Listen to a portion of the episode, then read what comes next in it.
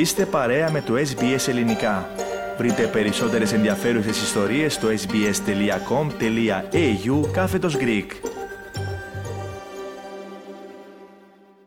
Καταρχάς, υπάρχει πολύ μεγάλη έλλειψη εκπαιδευτικών σε απομονωμένες περιοχές.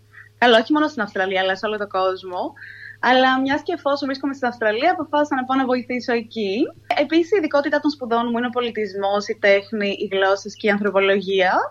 Και έτσι θεώρησα πως θα έχει πολύ μεγάλο ενδιαφέρον να ζήσω σε μια τέτοια κοινότητα. Δηλαδή να συνεισφέρω τις γνώσεις μου στο κομμάτι της εκπαίδευσης, αλλά και να μπορέσω να αποκομίσω όσο πιο πολλά μπορώ από μια τέτοια εμπειρία. Το συμβόλαιο αυτό ήταν πολύ μικρό. Ήταν ένα σύντομο συμβόλαιο 6 εβδομάδων και δίδασκα κυρίως τέχνες. Η περιοχή λέγεται Halls Creek και είναι ανατολικά του Kimberley της Δυτικής Αυστραλίας. Πραγματικά πολύ μικρή και απομονωμένη κοινότητα που αποτελείται από μόνο νομίζω κάπου 1500 ντόπιους που είναι κατά κύριο λόγο ηθαγενείς. Ναι, οι ντόπιοι μιλάνε περίπου έξι γλώσσες και οι πιο πολλοί έτσι, οι περισσότεροι μαθητές μου μιλάνε τη γλώσσα τζαρού. Τι πήρες από την παραμονή σου εκεί, από αυτούς τους ανθρώπους και ποιες ήταν οι, οι δικές σου διαπιστώσεις; Λοιπόν, ήταν πραγματικά εκπληκτική εμπειρία. Ήταν ένα συνοθήλευμα κουλτούρας, ιστορίας και αυθεντικότητας. Σε αυτές τις απομονωμένες περιοχές, οι πρώτοι άνθρωποι της Αυστραλίας ζουν έτσι πολύ γνήσια. Δηλαδή έχουν κρατήσει το πολιτισμικό τους χαρακτήρα ζωντανό. Περνάνε το χρόνο τους πολύ κοινωνικά, ας πούμε, έτσι, σε μικρά ή μεγάλα γκρουπ κάτω από τη σκιά ενό δέντρου.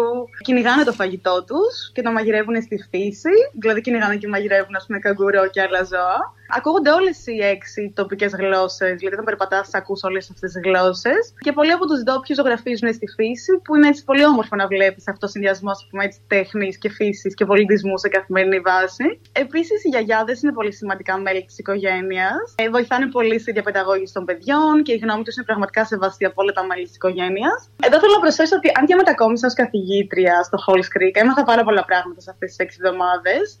Οι μαθητές μου δίδαξαν εκφράσεις από την τοπική γλώσσα του Τζαρού, έμαθα πώς να ζητάω νερό στην έρημο και πολλές από τις θεραπευτικές ιδιότητες των Αυστραλέζικων φυτών. Πολύ ενδιαφέρον. Τώρα, εσείς Ελληνίδα, έτσι, η μοναδική εκεί πέρα. Πώς σας αντιμετώπισαν οι μαθητές σας, αλλά και οι κάτοικοι της κοινότητας; Καλά, είχε πολύ πλάκα. Δεν φανταζόμουν πως θα γνωρίζουν τόσο πολλά για την Ελλάδα, πραγματικά. Σοβαρά. Ε, ναι, ναι, ναι. Είχε, μου κάνει πολύ μεγάλη εντύπωση. Καταρχάς, με το που άκουσαν ότι είμαι από την Ελλάδα, άρχισαν να μου λένε για τα επιτεύγματα του Γιάννη Άντε και το Κούμπο στο μπάσκετ και το πόσο πολύ τον θαυμάζουν και τον αγαπάνε. Γνωρίζουν την ιστορία του, γνωρίζουν το πώς ξεκίνησε για την οικογένειά του, γνωρίζουν όλοι τα πάντα για την πορεία του στο μπάσκετ.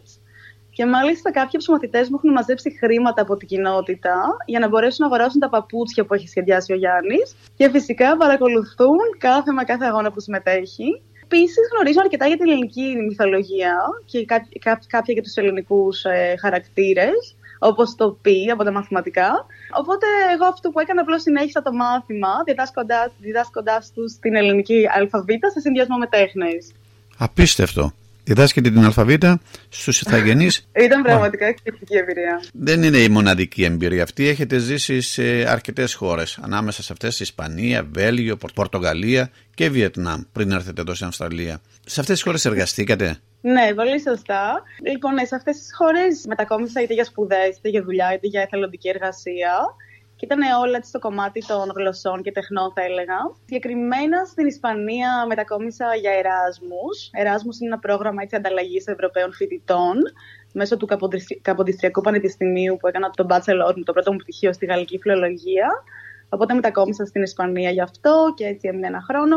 Μετά στο Βέλγιο εργάστηκα σε μια γκαλερί τεχνών. Στην Πορτογαλία ολοκλήρωσα ένα μεταπτυχιακό στο κομμάτι του πολιτισμού και τέχνης. Και στο Βιετνάμ, που μετακόμισα λίγο πριν την Αυστραλία, ε, δίδασκα αγγλικά και τέχνες σε μικρούς Βιετναμέζους που ήταν πραγματικά εκπληκτική εμπειρία. Επίσης, ασχολήθηκα εθελοντικά με προγράμματα έτσι, που στηρίζουν άπορα παιδάκια μέσω πρωτοβουλίων εκπαίδευσης και κοινωνικοποίησης. Ε, και εφόσον γύρισα όλη την Ευρώπη και την Ασία, αποφάσισα πως ο επόμενος προορισμός έπρεπε να είναι η Αυστραλία. Γιατί η Αυστραλία; Λοιπόν, οι παππούδες μου ήταν μετανάστε εδώ. Μετακόμισαν εδώ εκεί προς το τέλος, κοντά στο τέλος του 50 μέχρι το τέλος του 70. Κλασική ιστορία μεταναστών, μέσα από πολύ δύσκολες συνθήκες. Κατάφεραν να μεγαλώσουν την μικρή τους οικογένεια εδώ σε μια πόλη κοντά στο Σίδνεϊ, το Barrel. Και ύστερα από 20 χρόνια αποφάσισαν να πουλήσουν τα πάντα και να επιστρέψουν στην Ελλάδα, όπου και εγκαταστάθηκαν στην Αθήνα. Οπότε, ναι, μεν έχω μεγαλώσει στην Αθήνα, γεννήθηκα μεγαλώσει στην Αθήνα, Αλλά η οικογένειά μου είναι αρκετά κοινωνικά επηρεασμένη από τα Αυστραλέζικα έτσι, χρόνια των παππούδων μου στην Αυστραλία. Παραδείγματος χάρη, πολύ συχνά τρώγαμε trifle στα οικογενειακά τραπέζια στην Ελλάδα. Και οι παππούδες μου χρησιμοποιούσαν πολύ συχνά έτσι Greeklish εκφράσεις όταν μας μιλούσαν. Οπότε λόγω αυτής της ιστορίας των παππούδων μου είχα το Αυστραλέζικο διαβατήριο και έτσι αποφάσισα να μετακομίσω εδώ για δουλειά.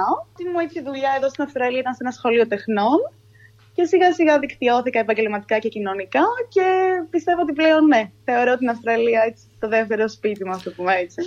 Τώρα ζείτε δηλαδή μόνιμα στο Σίδνεϊ, έτσι; Τώρα μένω μόνιμα στο Σίδνεϊ, σωστά. Και συγχρόνως εκπονείτε και το διδακτορικό σας, με θέμα; Ναι, το θέμα του διδακτορικού μου είναι η ελληνική διασπορά και πιο συγκεκριμένα το κομμάτι της νοσταλγίας και το φαινόμενο του homemaking.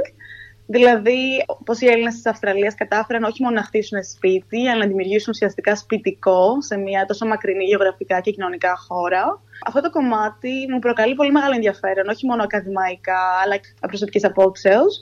Μεγάλη έμπνευση για αυτό το διδακτορικό έχουν υπάρξει οι υπέροχοι παππούδες μου, οι οποίοι όντας μετανάστες στην Αυστραλία το 50, μέσα από αντίξωες συνθήκες κατάφεραν να διατηρήσουν τη γλώσσα και όλες τις αξίες της ελληνικής οικογένειας ζωντανές.